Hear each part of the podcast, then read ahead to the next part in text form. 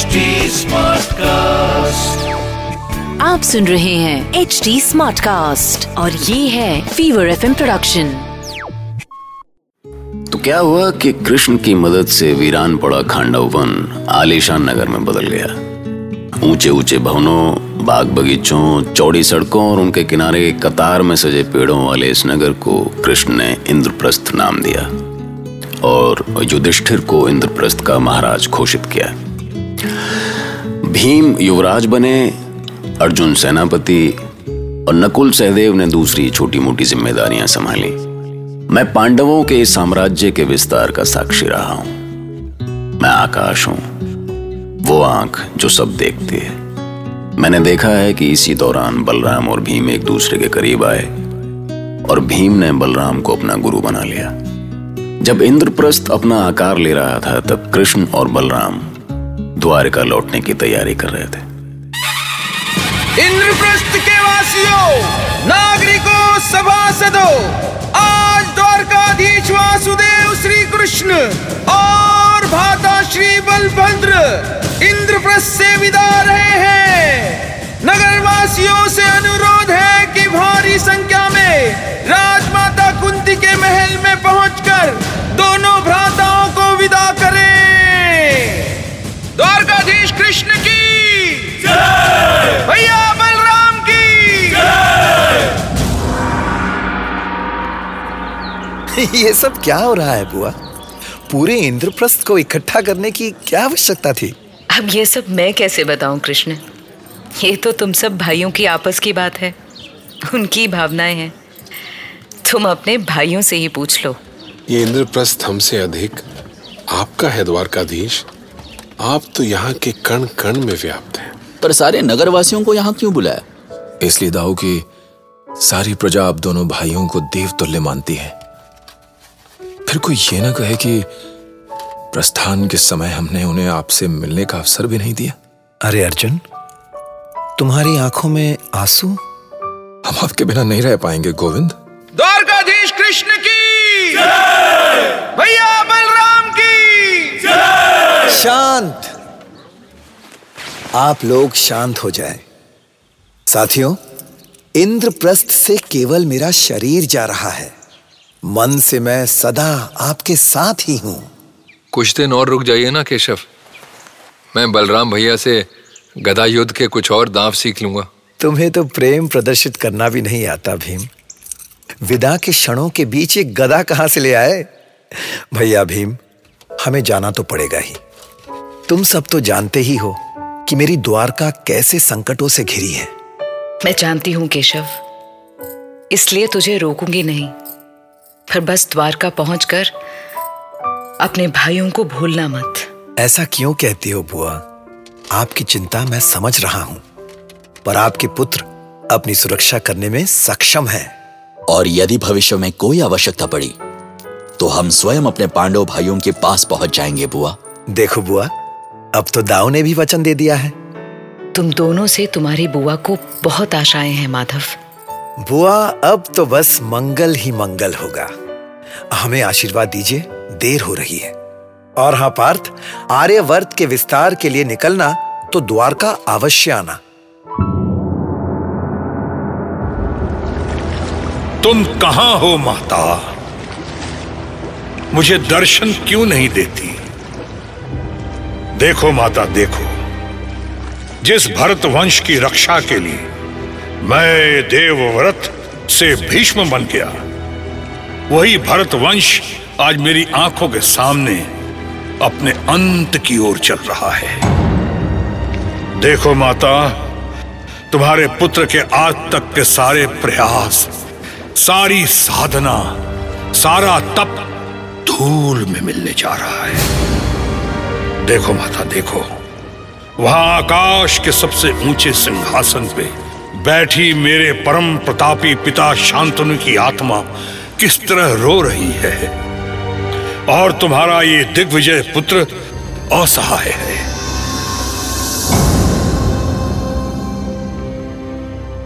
कोई कुछ बोलता क्यों नहीं? विदुर? कुलगुरु कृपाचार्य क्या मेरे प्रश्न का कोई उत्तर नहीं है किसी के पास? उत्तर दें आचार्य द्रोण। क्या हो गया है आप सबको? कोई यहाँ है भी या नहीं? सभी यही है महाराज। पर यह मौन हमारी विवशता है। मैं मैं समझ नहीं पा रहा हूँ कि आप ऐसे प्रश्न क्यों पूछ रहे हैं महाराज? जब आपने पांडवों को हस्तिनापुर से अलग ही कर दिया है तो उनके संबंध में सोचने की आवश्यकता ही क्या है? मैंने उन्हें हस्तिनापुर से अलग किया है आचार्य द्रोण। अपने हृदय से नहीं। मैं तात भीष्म और हस्तिनापुर की प्रजा को बताना चाहता हूँ कि पांडव आज भी मेरे प्रिय हैं। यदि यह सत्य है तो किसी को बताने की आवश्यकता नहीं है महाराज। पितामह भीष्म को समझाने का उल्टा प्रभाव भी हो सकता है।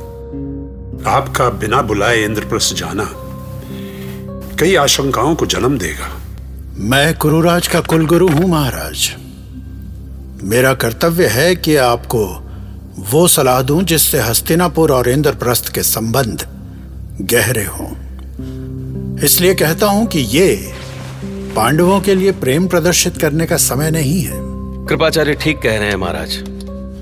आप इंद्रप्रस्थ जाकर पांडवों से मिलने का विचार त्याग दें क्योंकि आपके इंद्रप्रस्थ जाने का विरोध सबसे पहले दुर्योधन करेगा।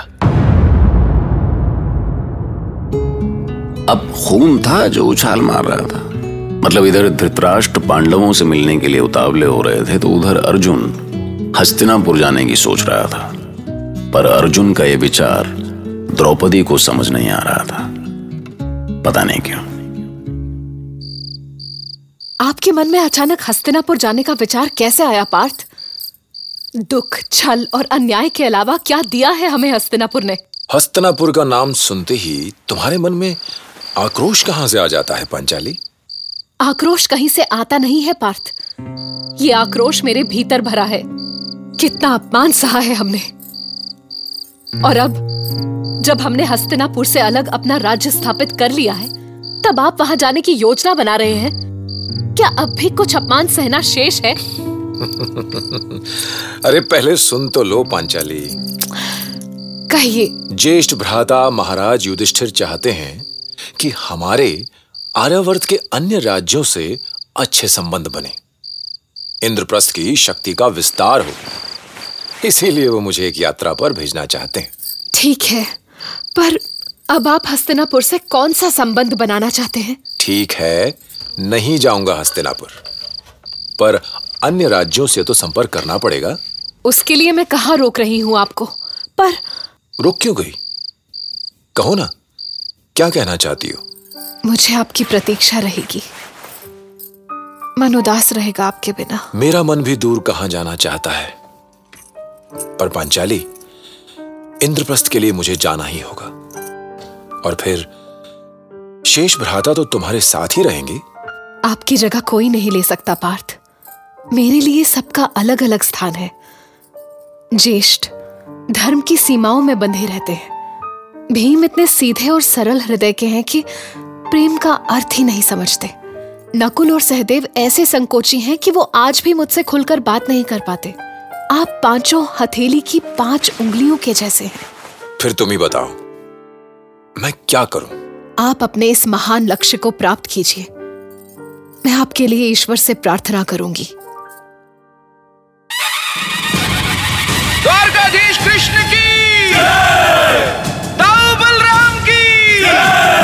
शांत शांत शांत। उद्धव पहले ये बताओ कि हमारी द्वारका कैसी है? जैसी छोड़ गए वैसी ही है गोविंद। पर संकटों ने अभी भी हमारा पीछा नहीं छोड़ा है। कैसा संकट? तुम इतने भयभीत क्यों लग रहे हो? सब ठीक तो है ना उद्धव?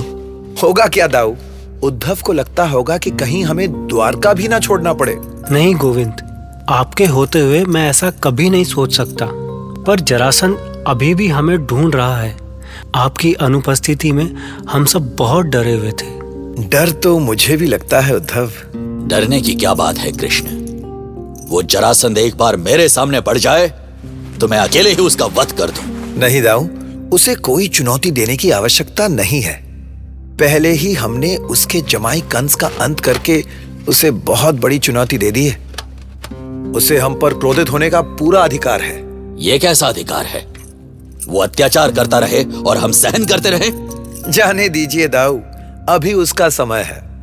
कभी हमारा समय भी आएगा। इसमें शीघ्रता क्या है? तुम्हारी यात्रा मंगलमय हो पुत्र। जहाँ भी जाना धर्म की रक्षा करना अर्जुन। ईश्वर की कृपा बनी रहेगी। मैं धर्मराज का अनुज हूँ भैया। कभी अपना धर्म नहीं भूल सकता। मुझे आशीर्वाद दे।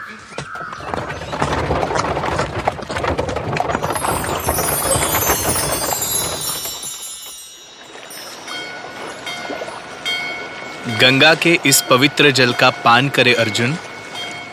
यहाँ से गंगा मैदानों में प्रवेश करती है।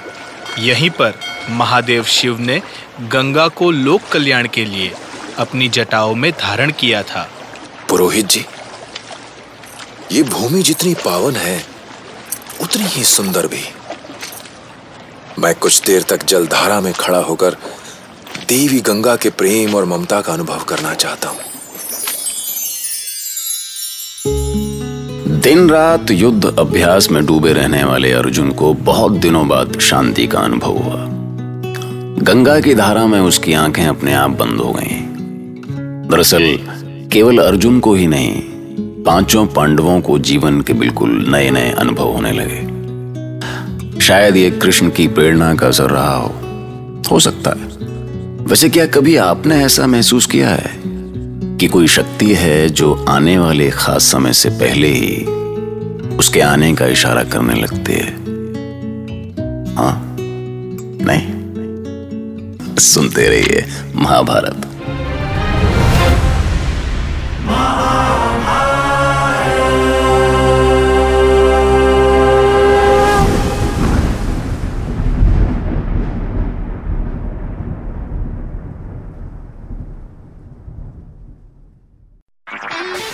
सुन रहे हैं एच डी स्मार्ट कास्ट और ये था fever FM production H Smartcast